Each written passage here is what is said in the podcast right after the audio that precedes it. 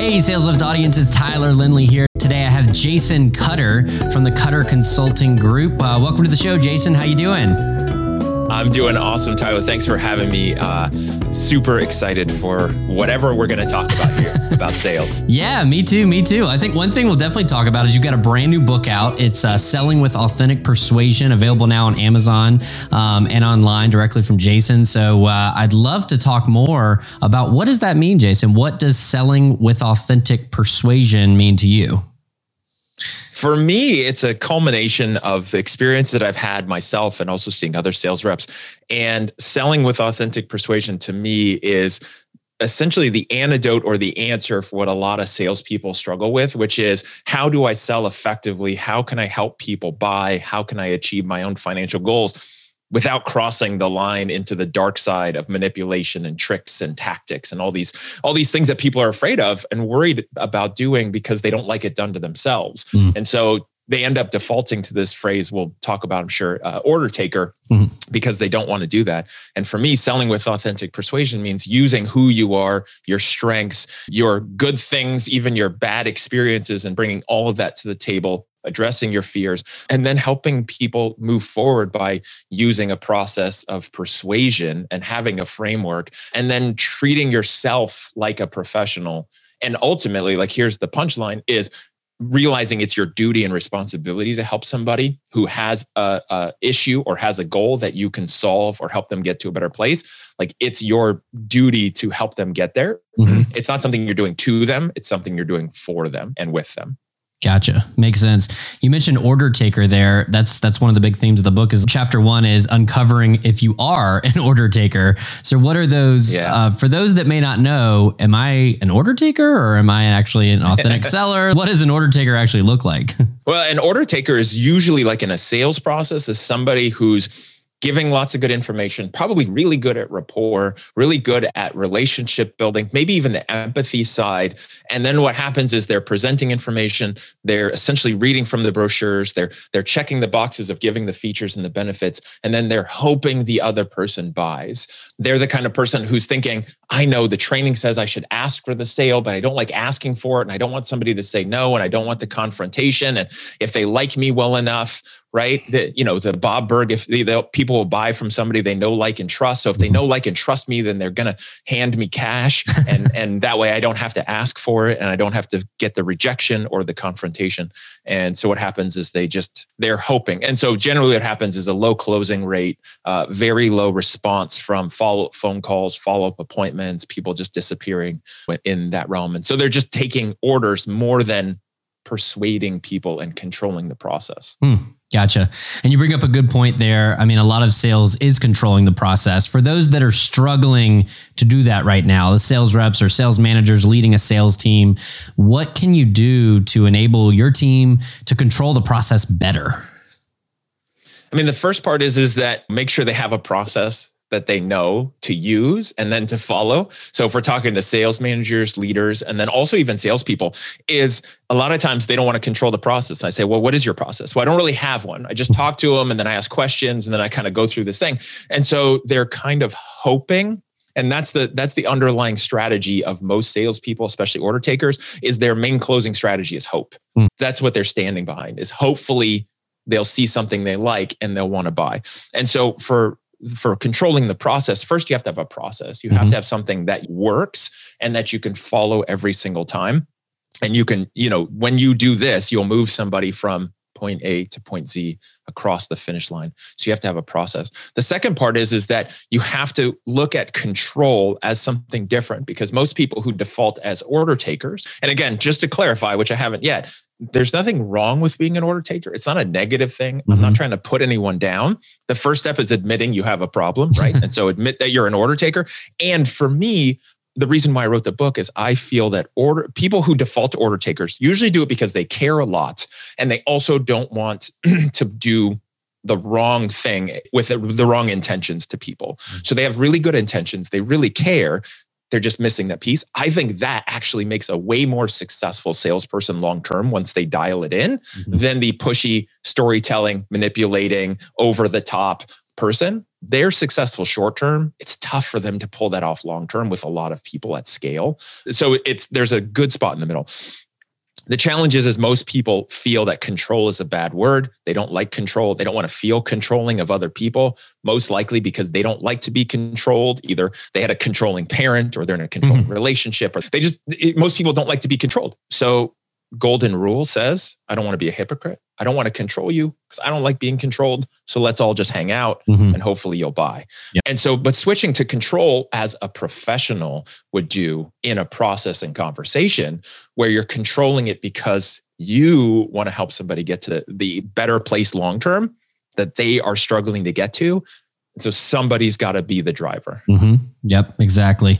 And and it sounds like you mean taking away. You're not controlling the person. You're not controlling the prospect. You're controlling the situation. You're controlling the steps. You're controlling the next steps, the series of actions that need to take place to move this deal forward or move on from each other. Um, it's more about controlling that process and controlling the situation rather than the person, right, Jason? Exactly. And it's that's the fine line difference, right? Where it's not about controlling them and getting them to do something I want. Sometimes it's about controlling them and their fears and all of that situation to get what they want, which mm. is why persuasion different than manipulation. Yep. But yeah, it's and and I'm sure we'll talk about this because this is something I mentioned in the book and I say a lot online. Looking at another profession, which is what I I copy how they function. And then I try to teach salespeople to do the same thing, which is the medical profession. Hmm. So imagine if you went into the doctor's office and they're like, okay, well, tell me about your issue. And you tell them about your issue. And then they're like, okay, well, what would you like to do next? I mean, what do you think? How would you like to go about this? Tell me, tell me what you're hoping to I could do for you. And tell me what you know about different surgeries. And just you just tell me like Uh, uh, that would be ridiculous if we think about it. Like, no, no doctor would function very well long term if they took that approach. It sounds nice. Yep. It sounds great. That's an amazing bedside manner. But like, you don't leave it up to the patient to determine like how they think they could get well, especially probably because they looked it up online and now they think they know what's wrong. And the salespeople do the same thing, which is okay, you just tell me where you want to go with this versus I care about you. So I'm going to control the process. Yep. Exactly. One thing I think an inherent, if you're talking about comparing salespeople to doctors, which I think is an apt example, one thing that doctors have that we don't is typically they have credentials that, you know, that they are a doctor, they went to medical school, here's the degree on the board. And, and us sales folks don't usually have that luxury because there is no, degree or there's no training and set, you know, salespeople come from all different walks of life, different experiences, different life experiences. How do we build that authority like a medical professional has? You assume that they have kind of walking in based on their training, based on their background, based on their experience. As salespeople, how can we build some of that same authority like a doctor, but without the doctor in front of our name and without the degree on the wall? How could we do that as salespeople? Well, and what doctors have even beyond that, which you're absolutely correct, is they also have a test that they have to pass to become a doctor. Then there's an ethics board, and then they have to renew. They have to stay within the rules. Mm-hmm. If they mm-hmm. don't follow the rules, they'll get sued. If they get sued enough times, they lose their license. Yep. And there's this protective body over the top of the medical profession, the legal profession, mm-hmm. um, even like electricians, plumbers. They literally have this thing. If you screw up as a plumber enough times, like you will lose your license. Right. But salespeople don't have that. Salespeople have, okay, just show up. I, my first day as a salesperson, technically, my boss said, Hey, I sent out 10,000 postcards last week. Here's the phone, here's the lead sheets. Ask these questions, put them on hold, come get me, and I'll do the rest. I'm now a salesperson. Boom. I'm now a salesperson. And right. it was the mortgage business. So now I'm a salesperson helping people get into the largest debt of their life. Yep and that was my full training. So yeah that's the challenge with sales is that there isn't that. And i think that's what causes issues for salespeople and then also causes issues for the public because the public gets what they get which is then what's given sales the bad word and the bad feeling and vibe in the world. And so what can salespeople do?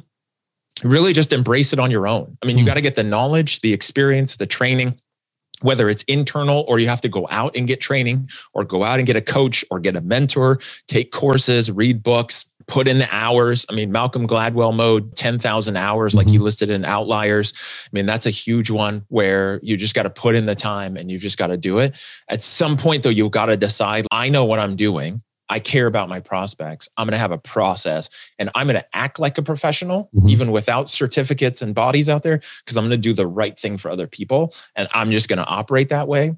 And when you make that shift, which is what I talk about in the book, then what happens, it also helps when people, when you're pushing people forward because you want to help them, they have a problem. If they go the other direction or they, they don't buy right now, they're going to put their head back in the sand negative things could happen in their life, right?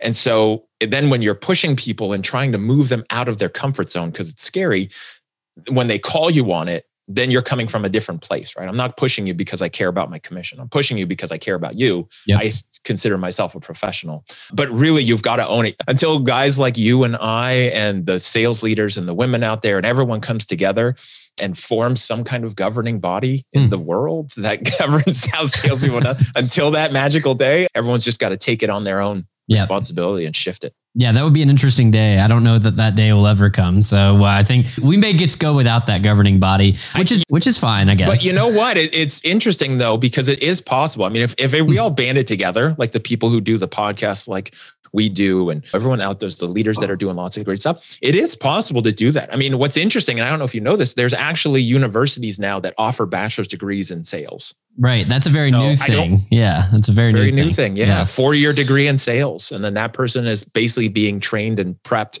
to go do giant enterprise sales at giant enterprise hmm. companies. yeah. So that's an interesting start. It is. It is. Yeah. It's funny. I, I went to Clemson University and I got a degree in marketing because it was the most similar thing you could get to sales. Since I've graduated, they now have a, have a sales program that you could get involved with. Yeah. So I do think it's interesting that it's coming down to the university level, which at the end of the day, that's I think that's important. Giving people those skills, the training in college, having them do internships throughout, so that when they get to the job force, it's not first day on the job, I know nothing. I'm, I'm trying to apply maybe some related experience to sales, but I've never really sold. Whereas you can get them some real world experience and training, and they're ready day one to actually go and sell.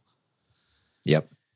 Yeah, which is great. So, were you? What did you major in in school, or did you? Was it anything My, related to sales or marketing? Absolutely related to sales. My bachelor's from UC Santa Cruz is in marine biology. So, oh, and I spent years focused on and tagging sharks. So, absolutely nothing to do with sales, and and is an indication of how much I didn't even want to deal with people. I didn't want to go into sales. I wasn't planning on going in sales. My parents. Right grow very analytical kind of an anti-sales household. I would rather tag sharks than deal with people um, which most people that's their big fear. Do you think so. kids i mean do you think people know when they're just going just getting into school would they know like i want to go into sales? Would that be a desirable place now that these sales programs exist? Do you think a lot of people are signing up for that because they see the opportunity in sales or do you still think sales maybe has a a bad rap and that folks maybe aren't ready to take that jump that soon and, and put their old career on, oh, I'm just going to be a career sales rep?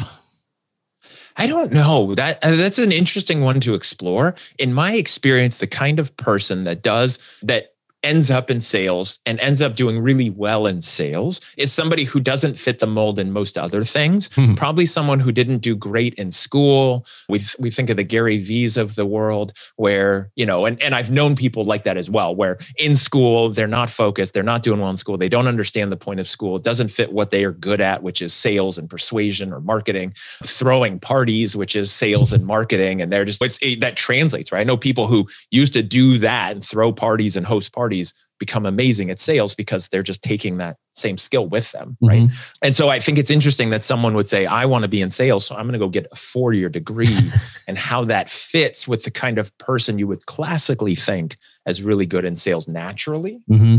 versus someone like myself who just ended up falling into sales right. and then learning it my way uh, yeah it's interesting which i guess another thing at play too is can you what are you going to learn in a four-year degree in an educational setting that has that framework versus would you be better off just going and selling anything for four years? Would that be a better degree? I guess it depends because a real world experience like we both know is there's no substitute for it. We can role play we can read we can uh, train we can get a degree. At the end of the day though at some point you've got to get in the ring and actually sell. So i wonder if it would even be a good substitute versus just going and selling anything for four years and I think it depends on where you want to go, right? If you're familiar with Tim Ferriss at all, Tim Ferriss, at one point, he wanted to get an MBA. Mm-hmm. And he said, instead of going to get an MBA, and I think he was going to go to Stanford because he's a Bay Area guy. And he's like, okay, that's going to be I think it was 200 grand or 100 mm-hmm. grand, something like that. He's like, instead of doing that, why don't I just take that and invest it in money as an angel investor? And I'll, I'll, if, if I lose it all, it's fine, but I'll learn a lot. Yep. And I'll, I'll learn from the financials and from businesses. And so he did that for years and ended up making a bunch of money. But now I think it really depends on what the outcome goal is because with the four year degree, going into sales now when they're doing internships with these big companies so it's essentially going to a really good school for an mba which is then going to instantly catapult you into an serious company with a serious salary because mm-hmm. they know what they're getting and you've been prepped and groomed for it yep. um, versus the School of Hard Knocks four year mm-hmm. bachelor's degree in sales. It just really depends on where you want to go with it and what, you know, what matters yep. most for you. And yeah, yeah. so our, our audience is made up a lot of sales leaders or even business owners that are trying to scale their business. They've got a proof of concept. They're ready to take the next step. They might be adding a salesperson for the first time. Maybe they've been handling sales and they're adding new sales team or they're trying to grow, scale a team from a few folks to five or 10 or 20, 20 folks. How could someone like that take some of the ideas that you are utilizing in authentic persuasion, selling with authentic persuasion? How could they take some of the things you talk about in the book and in your consulting work and apply that to growing and scaling a brand new sales team or bringing on that first new sales hire, which is a tough transition uh, to make? What, what advice would you give to folks in that situation? I think the biggest thing, because this is actually a group that I work with a lot. A lot of my clients are small. It's either they have one or two sales reps, or they have 5 mm-hmm. or they've had some and they lose them. And it's essentially a, a founder, CEO, entrepreneur they're they can sell their product really well and they're selling really based on passion even if they're a technical founder but they can sell because they care and they live it and they breathe it and they're passionate about it. It's exciting. The challenge is, is when they hire salespeople they're not a process building person. So then they hope when they hire somebody on that that person can just carry the torch on their own. And then usually what's missing is the scripting, the mm-hmm. training, the oversight, the coaching, the leadership, right? Hey, I'm listening to your call. You said this, you should say that. Most of the founders in this situation say, I listened to your call. You said that. You should have said, done something different. I could have closed that. Get them back on the phone and get them to me and let me close it for you right like that like you're laughing because you probably hear that as well it's like that almost word for word right just just get them on the phone and get them to me and i'll do the rest and then what happens is you have a sales team that's not effective. And the biggest thing and the biggest advice and where I help my clients with the most is just building those processes. Mm-hmm. Is take what you have in your head as the founder, whatever you're doing for your sales process, and then re- reconstruct it, deconstruct it, and then reconstruct it into a format that some other human can do. Mm-hmm. Because again, if you're a founder who's selling your passionate idea, you think your baby is the cutest, yep. right?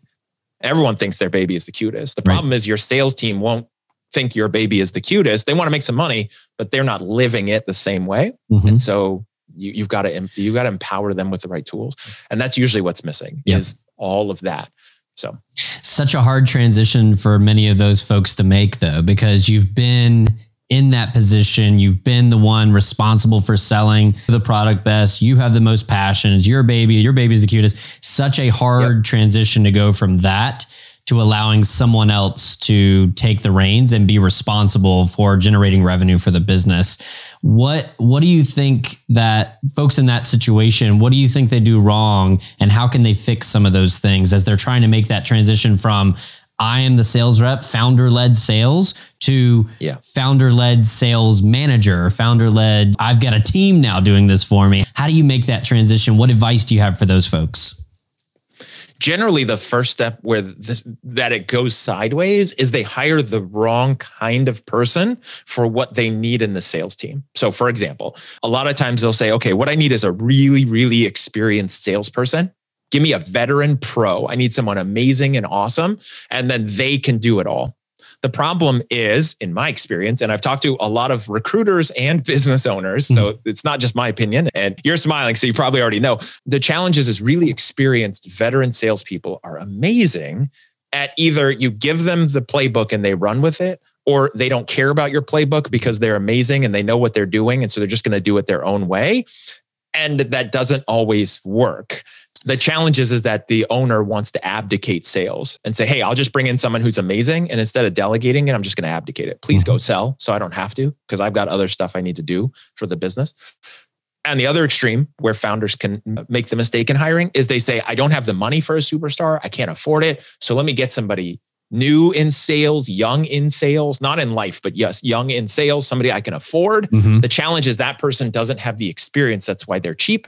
And so they need to be spoon fed everything. They need a script, they need training, they need a process, they need call coaching, they need someone standing on their neck every day to help them through everything, keep them motivated, deal with the, the, the 50 no's they just got without melting down.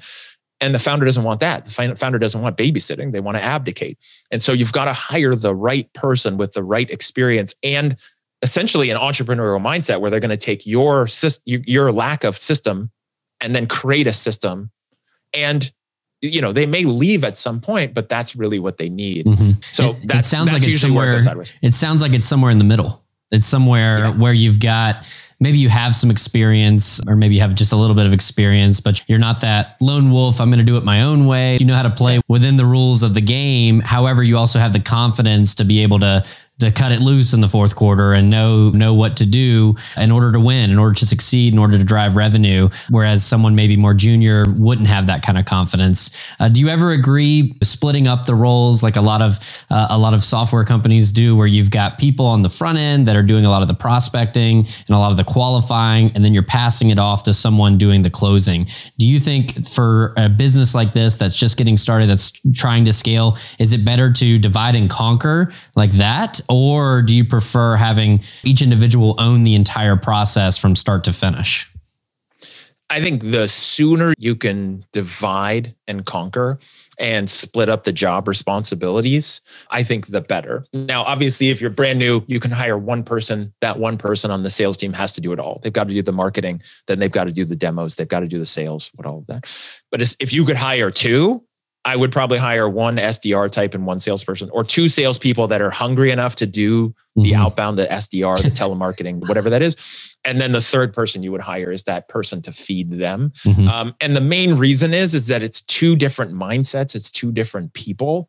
Uh, one person can move up. The standard that a lot of companies do is they treat SDRs as the farm league for mm. account executives and for sales sometimes that's appropriate sometimes it's not mm-hmm. sometimes mm-hmm. there's people who that's their level is an sdr they're really good at that part and they're not good at the rest or they're far away from that and it's a long process right we're talking years some people like they shouldn't be an SDR. They just haven't gotten into a sales role yet.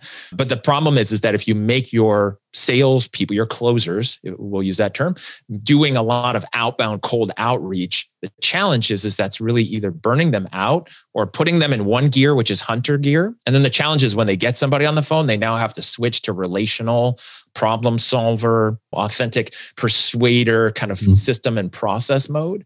And it's tough. It's tough to be like, hunting and chasing and then you get something it's okay now instead of a thousand miles an hour i need to dial it down mm-hmm. and let's have a nice conversation yep. without me just railroading you or forgetting what i did because i got so excited i finally got somebody on the phone. Mm-hmm. um, so that's the part of the challenge. Thank you so much for listening to today's episode of the sales lift. This was part one of two with jason cutter of our interview. Stay tuned for part two coming out tomorrow. And as always visit thesaleslift.com for show notes and more. Talk to you soon soon. Thanks, guys.